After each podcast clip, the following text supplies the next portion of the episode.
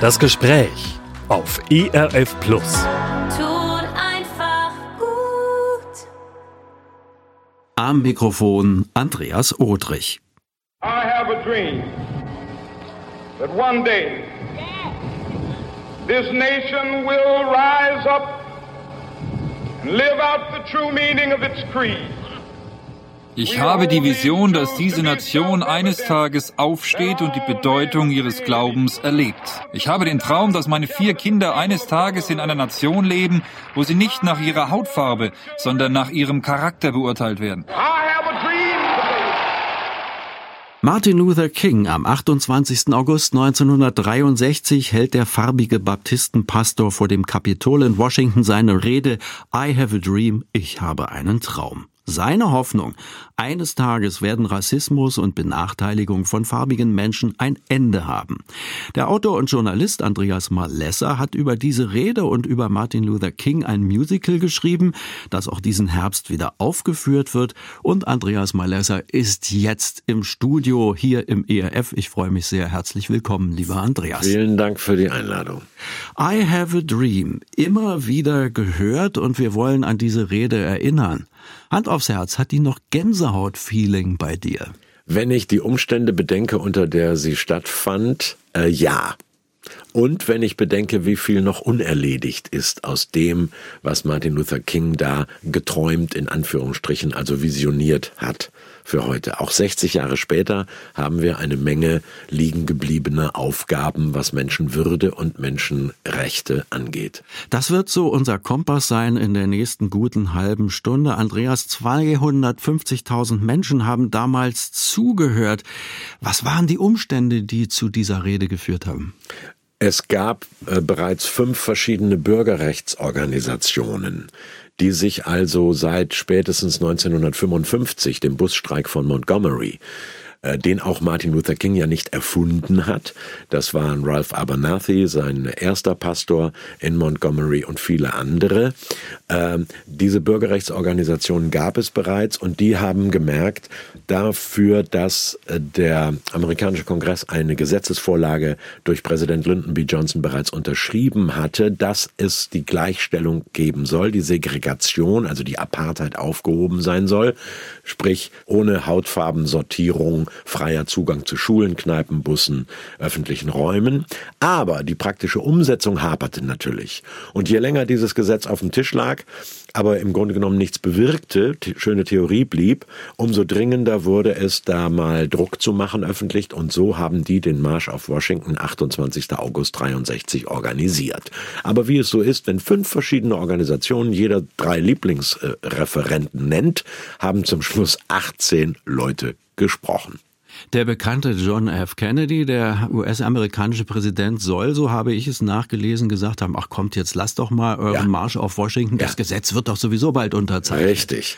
Der hätte äh, die auch noch vertröstet, äh, weiter vertröstet, weil man natürlich mit dem Widerstand der weißen Rassisten im Süden, da haben sich ja zum Teil Gouverneure von Alabama vor die Schulen gestellt und gesagt, ihr kommt hier nicht rein und wurden von der Nationalgarde entfernt, muss man sich mal vorstellen. Ähm, ja, es gab äh, Verzögerungstaktiken seitens der Regierung und Martin Luther King arbeitete gerade an seinem Buchmanuskript Why We Can't Wait, warum wir nicht warten können. Und eigentlich sollte das das Motto seiner Rede werden. Das sollte das Motto der Rede werden, die im Verhältnis, also an 17. Stelle kommt er dann und dann Hast du selber auch mal in einem Interview gesagt, äh, die ersten 13 Minuten sind eigentlich kalter Kaffee, weil das vorgestanztes Material war, was er schon tausendmal gesagt hatte. So, na, tausendmal nicht, aber ein paar, ein paar Ja, zigmal, vielleicht ein paar zigmal Mal sicherlich, und zwar Mhm. immer denselben Gedanken. Abraham Lincoln, der ermordete Präsident von vor 100 Jahren, der die Sklaverei abschaffte und damit ja den Bürgerkrieg äh, auslöste, hat uns einen Scheck ausgestellt. Und Lyndon B. Johnson, jetzt der Präsident und dann später John F. Kennedy, haben ihn auch unterzeichnet. Aber wer löst ihn eigentlich ein? Und er hat äh, diese schöne Formulierung gehabt, die Bank der Gerechtigkeit ist ja nicht bankrott. Man kann also hingehen und seinen Scheck auf Gleichberechtigung einlösen gehen. Und das müssen wir jetzt machen. Es war ein Appell an die etwa 200.000 Schwarzen und etwa 50.000 Weißen Teilnehmerinnen und Teilnehmer dieses Marsches auf Washington. Ist vielleicht ein bisschen zu intellektuell und verstiegen oder woran liegt's, dass das nicht Naja, gezündet hat- hat? Die ja, sind doch hat ja- gegangen schon. So ist es. Äh, man muss sich vorstellen, es ist heiß. Die Leute stehen seit, äh, weiß ich nicht, mittags oder was da, sind angereist mit Bussen von überall her. Und obwohl vorher Joan Baez und Bob Dylan gesungen haben, Mahalia Jackson, obwohl populäre Literaten wie James Baldwin da waren oder äh, populäre Schauspieler wie Marlon Brando, Irgendwann ist, kann man auch nicht mehr, auch stehen und Leute mit Kindern und alte Omas. Und dann fangen die an, zu den Bussen zu gehen. Martin Luther King tritt ans Pult, hält seine Why We Can't Wait Rede, bezieht sich, du sagst es, ein bisschen intellektuell auf Zitate aus der amerikanischen Verfassung, We the People, äh, ne, von 1776. Da ruft Mahalia Jackson auf der Bühne sitzend hinter ihm, ihm von hinten zu, Tell him about your dream.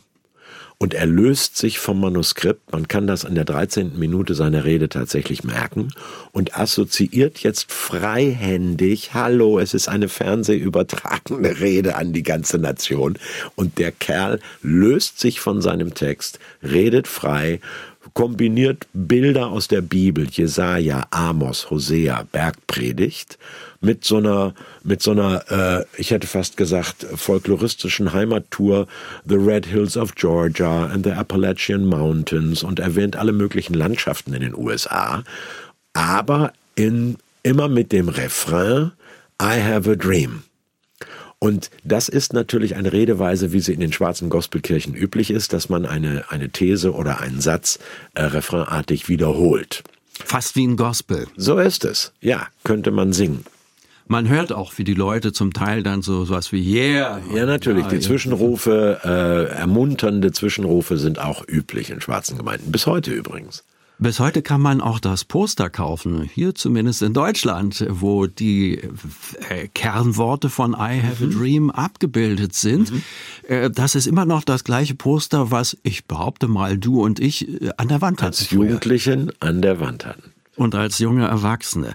Was macht die Rede denn zu einer so besonderen Rede, dass wir uns noch heute an sie erinnern? Ich halte es ja für einen Kairos, würde man im neutestamentlichen Griechisch sagen, für einen Gottesmoment. Ich glaube, dass es der Heilige Geist selber war, der die letzten drei Minuten dieser Rede inspiriert hat, so dass den Leuten plötzlich doch Gänsehaut äh, auf dem Unterarm erschien, mh, weil man merkt, äh, jetzt geht er aus sich raus, jetzt hat er alle Sorgen um äh, offizielle Korrektheit hinter sich gelassen. Und weil es ja deutlich ist durch die vielen biblischen Bezüge, es ist gar nicht sein Traum. Es ist Gottes Traum.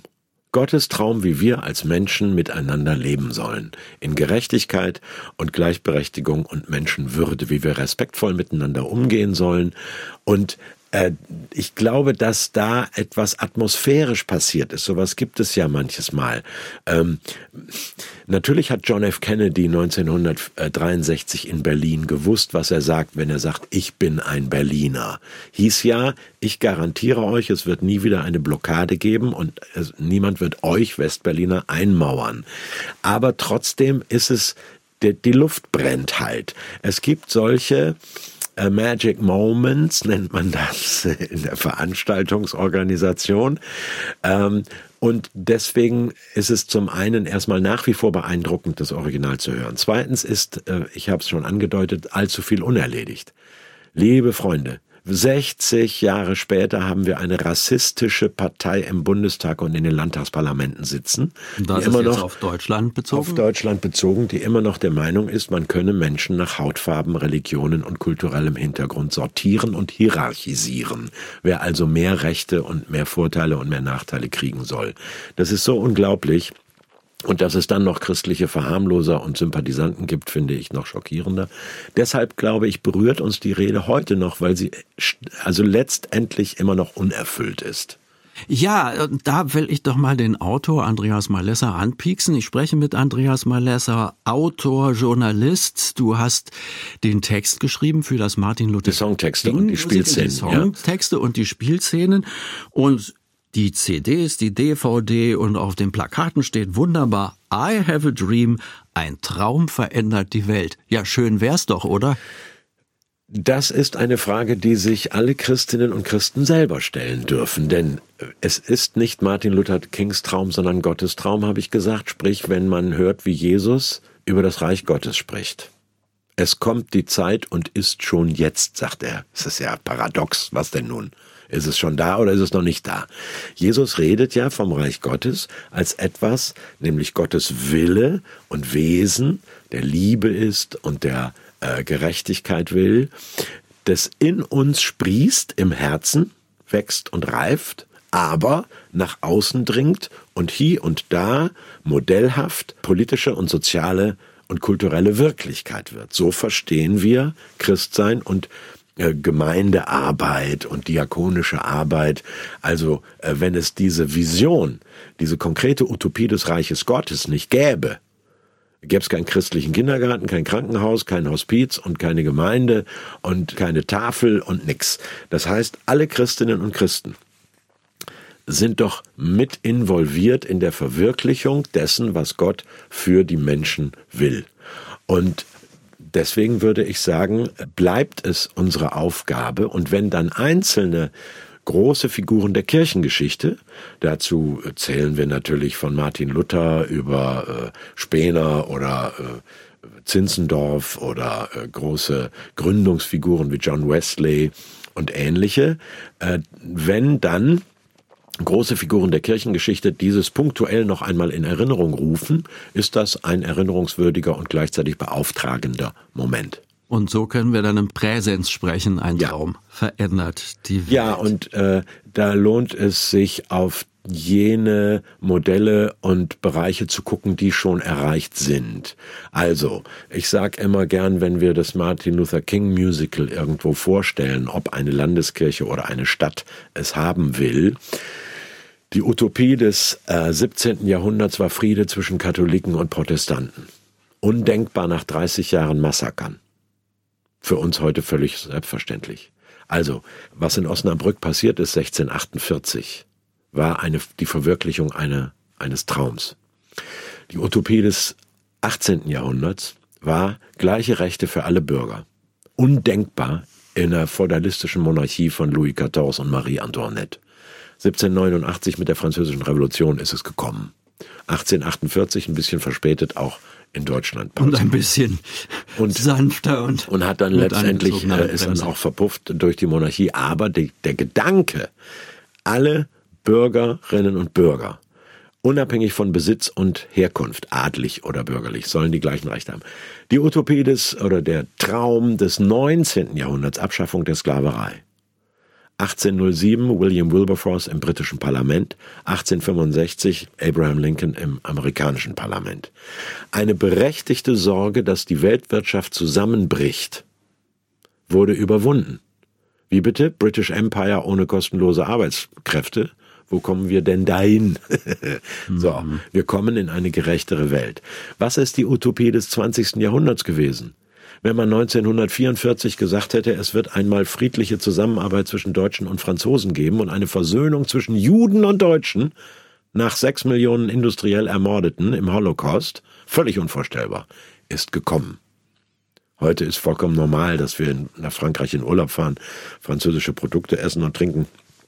Ne, und dass wir äh, Israel Bildungsreisen machen und dass wir über 100.000 darunter junge Juden in Deutschland haben.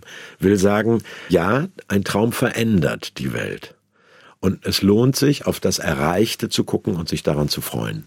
Jetzt müssen wir aber dennoch mal auf das Unerreichte schauen oder auf das, was da los war. Und ich denke, das kann man an den USA der 1950er Jahre eigentlich sehr gut abbilden. God's Own Country. Ach, du lieber Schreck. Ja, und dann die Behandlung von Menschen, nur weil sie eine andere Hautfarbe haben, zweitklassig, drittklassig. Mhm.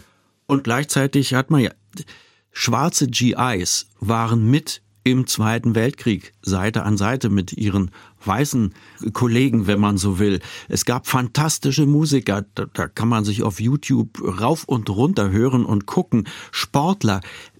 Wie um alles in der Welt kommt es in God's Own Country, das basiert auf Glaubensflüchtlingen, die aus Europa in die USA gegangen sind, zu dieser grässlichen Schieflage aus dem Bedürfnis, eine eigene Identität zu schaffen. Wer sind wir eigentlich? Und da ist es immer am leichtesten durch Abgrenzung gegen andere. Die Frage, wer sind wir nicht, lässt sich immer leichter beantworten als die Frage, wer sind wir eigentlich? Es ist letztlich Identitätspolitik. Und Rassismus entsteht aus dem Bedürfnis, ich möchte mein So sein, mein Lebensstil, mein Selbstverständnis verteidigen gegen vermeintlich Angriffe, gibt's gar nicht, sondern einfach andere. Und genauso haben doch äh, im Ersten Weltkrieg äh, deutsche Juden äh, gekämpft für Deutschland und glaubten dann in den 30er Jahren, man wird doch einen verdienstvollen Veteran nicht seines Besitzes berauben oder ihn umbringen in den Gaskammern. Irrtum.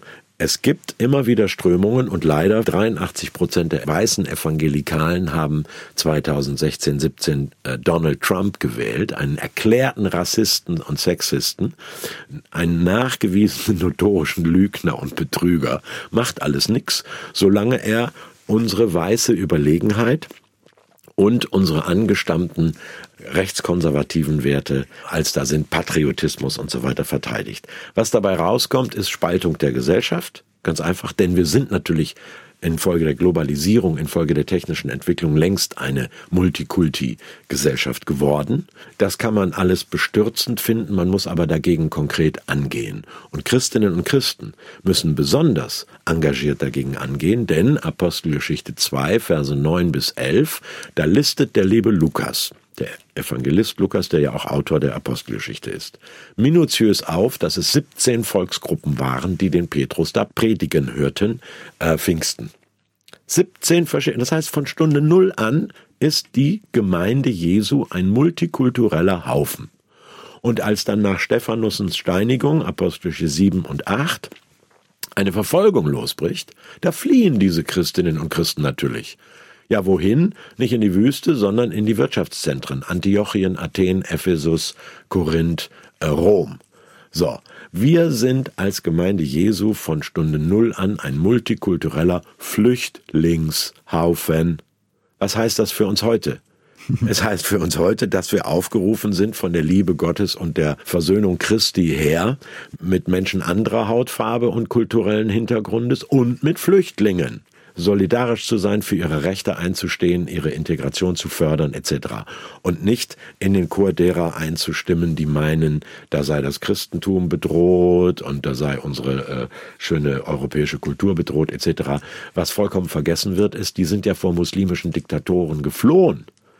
Die sind doch selber aus äh, Unterdrückung und äh, Verfolgung geflohen. Also da finde ich es sträflich und auch ein Verrat am Evangelium, wenn man die deutsche Identitätspolitik über die Beauftragung Jesu stellt.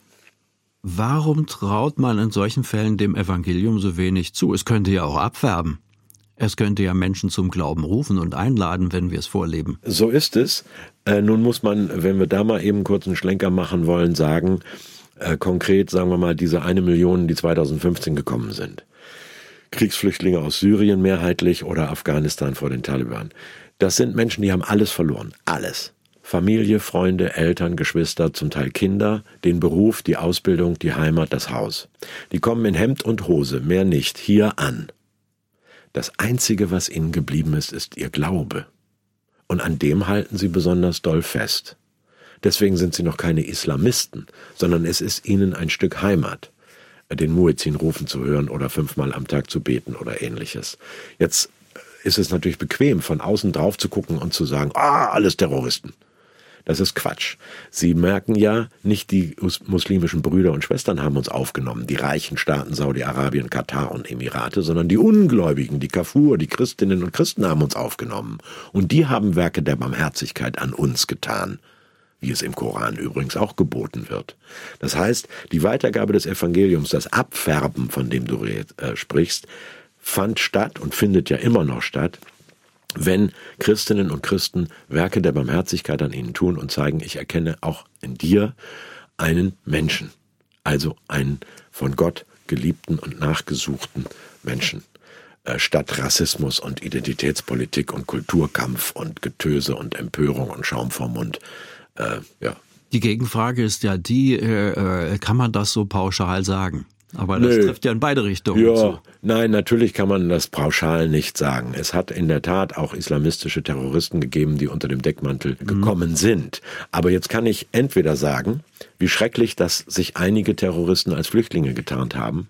Ich kann aber auch sagen, alle Flüchtlinge sind Terroristen. So, nee, nee. Äh, genaues Hinschauen, persönliches Kennenlernen, Freund werden, lohnt sich das ist eine Marschroute.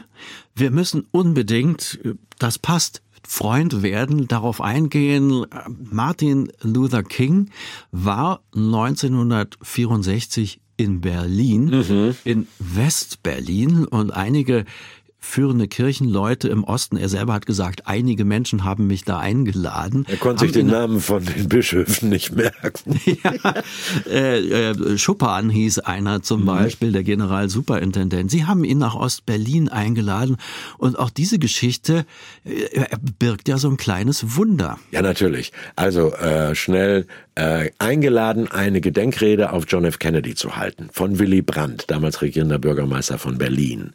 Soll er kommen? Er kommt auch am Morgen des 13. September 1964. Die Mauer steht, man muss Mauer es inzwischen ein, einige dazu yes, sagen. Die Mauer steht so. Es flieht ein DDR-Bürger, ein junger Mann, springt in die Spree, schwimmt äh, über die Grenze, wird angeschossen von Grenzsoldaten der DDR äh, und wird verletzt von US-Soldaten aus dem Wasser gefischt. Es gibt einen Schusswechsel. Daraufhin findet die amerikanische Botschaft in West-Berlin, es sei zu heikel, King in den Osten zu lassen.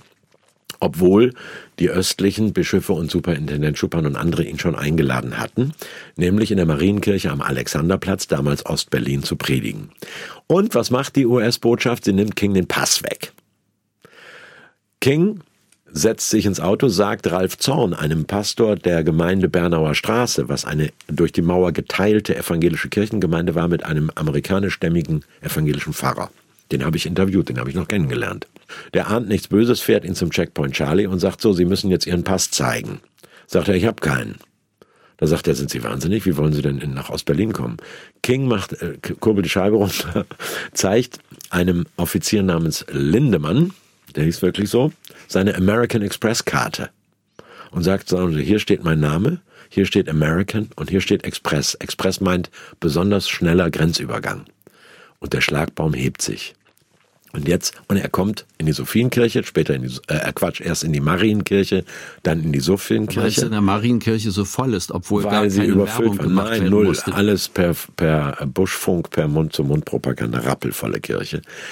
Der Witz ist der, ich habe das Papier, wo die Stasi diesem armen Grenzer einen Einlauf macht und ihn dafür tadelt, dass er sich hat verarschen lassen von einer Kreditkarte. Die Stasi hat nach außen später die Mehr gestreut. Herr Lindemann hätte aus purer Freundlichkeit, weil es ein Pastor ist und weil er Martin Luther King erkannt hätte, reingelassen.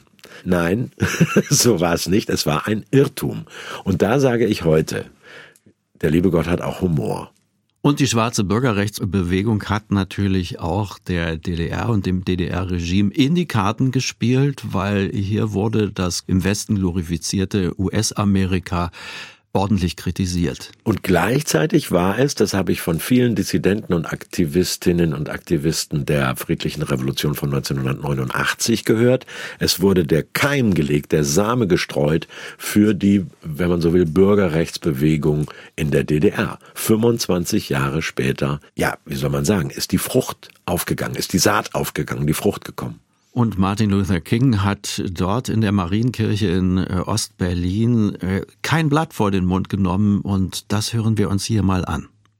My dear Christian friends of East Berlin, meine liebe christliche Freunde in Ostberlin, we are all one in Christ Jesus, for in Christ there is no east nor west, no north nor south. Aber letzten Endes sind wir Ost und West, Nord oder Süd, aller Brüder und Schwestern in unserem Herrn Jesus Christus. but one great fellowship of love throughout the whole wide world. For here on either side of the wall are God's children, Denn hier sind auf beiden Seiten der Mauer Gottes Kinder. And no man-made barrier can obliterate that fact. Und keine durch Menschenhand gemachte Grenze kann diese Tatsache auslöschen. This is the faith I commend to you, Christians, here in Berlin. Das ist der Glaube, den ich euch anbefehle. a living, active, massive faith that affirms the victory of Jesus Christ over the world, whether it be an Eastern world or a Western world. Ein lebendiger Glaube bezeugt den Sieg Jesu Christi über der Welt, ob's ein östlicher Welt oder ein westlicher Welt sei. With this faith, we will be able to stand up for freedom together, knowing that we will be free one day. In diesem Glauben werden wir miteinander für Freiheit aufstehen, in der Gewissheit, dass wir werden eines Tages frei sein. Martin Luther King 1964 am 13. September in der Marienkirche in Ostberlin. Die Tochter des Generalsuperintendenten Gesine Schuppan erzählt später in einem Interview mit dem RBB, die Leute hätten Tränen in den Augen gehabt, haben Go Down Moses gesungen, We Shall Overcome und das war sozusagen von der Stasi nicht zu stoppen. Nee, richtig. Haben die Menschen auch bewegtes Tränen in den Augen, wenn sie bei dem Martin Luther King Musical, was ich glaube seit insgesamt jetzt vier oder fünf Jahren on Tour Äh, ist. wenn man die Corona-Pause dazu rechnet. genau. Also wir waren auf Tour von äh, Premiere Februar z- äh, 19, ja, von Februar 19 bis März 20 und dann von Herbst 22 bis jetzt Herbst 23. 35 Shows. 35 Shows, die habt ihr auf die Beine gestellt. Haju Gäbler als Produzent, Komponist Musikkomponist. und Christoph Genau. Terbeuken aus Düsseldorf, ja, zwei Komponisten, ja. Ja, genau. Ein Chormusical, das heißt, ich kann aktiv teilnehmen. Mhm. 1200 Sängerinnen und Sänger sind es so im Schnitt, mal ein bisschen mehr, mal ein bisschen weniger. Äh, Juni Publikum 19 waren es 2000 in Dortmund. In Dortmund, beim Kirchentag. Wie, wie sind die, die, die Menschen heute? Es, es zieht ja an, die wollen ja mitmachen. So ist es. Die wollen ja alle mitmachen. Woran liegt's? Was, was ist die Faszination? Also einmal schlichtweg was zu lernen über eine Figur, die sonst in Vergessenheit geraten würde oder wenig bedeutet, lediglich aus dem Englisch- oder Religions- oder Geschichtsunterricht. Vor allen Dingen aber ist natürlich die Musik. Also Hanjo Gäbler, auch Christoph der Beuken als Arrangeur der Bläser und Streicher, aber Hanjo Gäbler aus Elmshorn bei Hamburg hat einfach ein Wahnsinnshändchen für Gospel. Sein äh, Chorproduzent, sonst arbeitet er für Terra X, Filmmusik. Aber der kennt und kannte all die äh, Leute, auch ich selber ja auch, Andre Crouch noch und viele andere. So, und die Leute singen einfache Lieder, die aber trotzdem geil klingen, die einfach tollen Sound und Groove haben. Es ist ja die Musik der 60er inklusive Rock'n'Roll. Also es kommen Menschen, ob sie mit dem Glauben was am Hut haben oder nicht, ist wurscht. Sie kommen einfach und proben zehn Monate lang 22 Songs. Das ist für mich wirklich rührend, weil ich, wenn man, wir haben über 100.000 Besucherinnen und Besucher gehabt und über 25.000 Chorsänger bisher. Eine solche Verbreitung haben meine Lieder eigentlich nie gehabt. Äh, so, die beschäftigen sich mit den Inhalten. Die sind gerührt von den Geschichten. Busstreik von Montgomery, äh, Bombenanschläge, I Have a Dream Rede, Besuch in Ostberlin etc. Die Ermordung 4. April 68. Natürlich ein Musical muss eine dramatische und eine berührende Geschichte haben. Praktisch rückwärts erzählt. Wir erzählen die Geschichte rückwärts, richtig? Wir fangen äh, mit dem Mord an. So, äh, das hat eine, ja, sie sind zu Tränen gerührt. Vor allen Dingen aber durch das, was in den Familien der Chorsängerinnen und Chorsänger passiert. Wenn du ein halbes Jahr oder zehn Monate lang dich mit diesen Songs beschäftigst und zu Hause probst, wir haben ja Playback-CDs, du kannst deine Stimme zu Hause äh, probieren, ohne dass du Noten kennen musst dann macht das was in den Familien. Und dann kommt ja, wenn Mutti im Chor singt, kommt ja Schwägerin und kommen Opa. alle mit. kommen wir alle mit. Es sitzt also schon eine halbwegs engagierte Zahl von Menschen im Saal.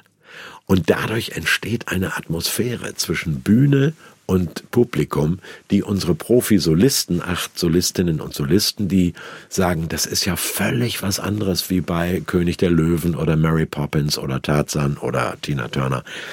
Die sagen, wir machen bei euch mit, obwohl wir keine elektronische Kulisse haben, obwohl wir wirklich ein Tourneetheater sind in irgendwelchen Hallen. Wir sind ja nicht in einem festen Haus.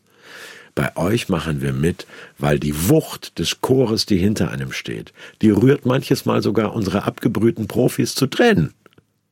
Der eigentliche Musical Act, also mit den Hauptdarstellern, das ist relativ einfach gestrickt, muss man sagen. Das naja, ist eben muss es die ja fette sein. Lightshow. Ja, al- als wir die Solistinnen und Solisten gecastet haben, als wir fragten, wer macht mit, da fragen die natürlich zuerst, was ist hinter mir? Ne? Also bei Phantom der Oper fließt echtes Wasser über die Bühne unter den Kanalisationen von Paris. Damit kann ich nicht dienen. Äh, bei äh, äh, Tanz der Vampire kommt alles Mögliche aus der Decke runter oder so. Äh, nee. Wir, ich sag auf die Frage, was ist hinter euch, sage ich tausend Gesichter aus dem Ort. Da sagen die, willst du mich verarschen oder was? Und wenn sie dann merken, mit welcher Inbrunst, mit welcher emotionalen Begeisterung die Choristinnen und Choristen da mitmachen, das flasht die jedes Mal. Ach, das ist fast wie griechische Tragödie. Die Protagonisten vorne, der Chor, Ja. der kommentiert und mitgeht und äh, Es- ja die Fläche bietet dahinter. Ja, also wenn man sich überlegt, wir hatten 1100 Sängerinnen und Sänger in Rostock. Mit Verlaub.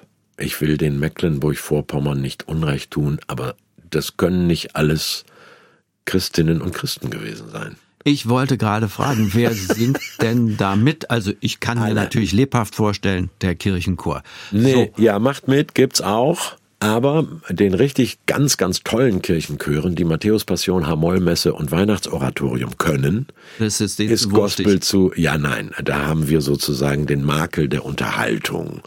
Ja, in diese Niederungen begibt sich nicht jeder. So, der Rest des Volkes aber, die machen gerne mit. Jetzt springt das emotional auf mich über. Mhm. Ich gehe vielleicht mit meiner Frau hin. So.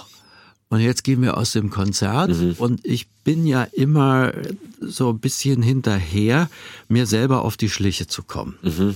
Und auf einmal habe ich so das, das Bild vor Augen, dass wir aus dem Konzert kommen, ins Auto steigen oder meinetwegen auch umweltgerecht in die Bahn, so sie dann fährt.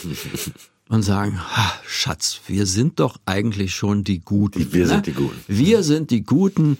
Wir haben so ein Musical gehört. Wir stehen auf der richtigen Seite. Mhm. Herrlich. Gott sei Dank, dass wir die Guten und die Richtigen sind. Mhm. So. Habt ihr euch die Frage auch mal gestellt? Schon bei der, ersten Planung. Martin Luther King als Posterboy Ja, der ja. Gutmenschen. Ja. Also Nummer eins, wir haben festgelegt, wir werden, ich bin kein Heiligenbildchenmaler. Ikonografie findet nicht statt, auch musikalisch nicht. Martin Luther King war ein Mensch mit Fehlern und Schwächen. Also wir stellen auch seine Schwächen dar. Ehekrach bei Coretta und Martin. Der war gar nicht initiativ, eigeninitiativ. Er war eher sogar phlegmatisch melancholisch von seiner, von seinem Typen her. Es war der Heilige Geist, der ihn immer wieder anschubste, antrieb und motivierte und natürlich auch tröstete im Knast. Nummer zwei, wenn ich aus dem Konzert gehe, aus der Show, ich gehe mit einer anderen Blickweise auf benachteiligte Menschen zu. Wer sind denn die Schwarzen in unserer Gesellschaft? Zum einen tatsächliche Schwarze, längst hier geboren, mit deutschem Pass, werden gefragt, woher kommst du wirklich? Und dann sollen sie nicht antworten aus Recklinghausen, Öhr, Erkenschwick, sondern aus Ghana. Das ist schon mal ein Stückchen Rassismus. Schwarze Menschen werden in der U-Bahn öfter kontrolliert und werden bei Mietanfragen seltener genommen. Und Leute mit arabischen Nachnamen erst recht. Ich kann also als Vermieter oder als Nachbar schon mal viel tun für eine Entgiftung der öffentlichen Atmosphäre. Zweitens, ich kann über dieses Prekariat, die Menschen, die wenig gebildet sind, wenig verdienen, die in, bei, als Leiharbeiter äh, Kurzzeitjobs haben und ihre Probezeit nicht schaffen, barmherziger sein. Ich finde, wir als Christinnen und Christen können viel beitragen zu einer Entgiftung der öffentlichen Atmosphäre, von Social Media ganz zu schweigen. Es ist ja immer so eine komische oder blöde Frage. Werden wir uns in 60 Jahren an diese I have a dream Rede immer, also wir vielleicht persönlich wir nicht, wir sind ganz, dann im Acker. Wir sind ja. dann schon Kompost. Ja, im Kompost beziehungsweise im Himmel. Aber da wäre es auch interessant, ob man sich an I have a dream erinnern würde. Ganz sicher. Also, wir erinnern uns ja auch an Martin Luthers Rede vor dem Reichstag am 18. April 1521 als er sagte, ich bin in meinem Gewissen an die Schrift gebunden und wenn ihr mir keine vernünftigen Gründe nennt, kann ich nicht widerrufen. Da hat ein vollkommen mittelalterlicher Mensch mit all den Irrtümern und all den Fehlern und Schwächen, die er hatte, hat gesagt, es gibt drei Deckendübel, da hängt das dran. Das ist die Bibel, das Gewissen und der Verstand. Grundlage der Presse, Meinungsfreiheit, Kunstfreiheit, Wissenschaftsfreiheit, Versammlungsfreiheit, Religionsfreiheit. Das waren Rechtsgüter 1521, die waren so unvorstellbar wie ein Handy in der Hosentasche. Es ist aber gekommen. 500 Jahre später haben wir jetzt äh, ne, 2017 und so glaube ich wird auch 1963 und ist ja auch bereits in die Geschichtsbücher eingegangen äh, auch Abraham Lincolns Rede äh, ist in die Geschichtsbücher eingegangen. Und ich hoffe, auch Donald Trump und seine evangelikalen äh, Stimmenbeschaffer werden als äh, schreckliches Gegenbeispiel in die Geschichtsbücher eingehen, so wie wir heute wissen, dass deutsche Christen im Sportpalast die Entjudung der Bibel gefordert haben und es dafür in Eisenach ein eigenes Institut gab. Dass man also sagte, Altes Testament kippen wir komplett, Neues Testament reinigen wir und Jesus wollen wir als arischen Helden haben. Das hat's gegeben. Alles das, an all das muss man sich und werden wir uns erinnern. An das Positive, Vorbildliche, Nachahmenswerte und an das Verabscheuungswürdige.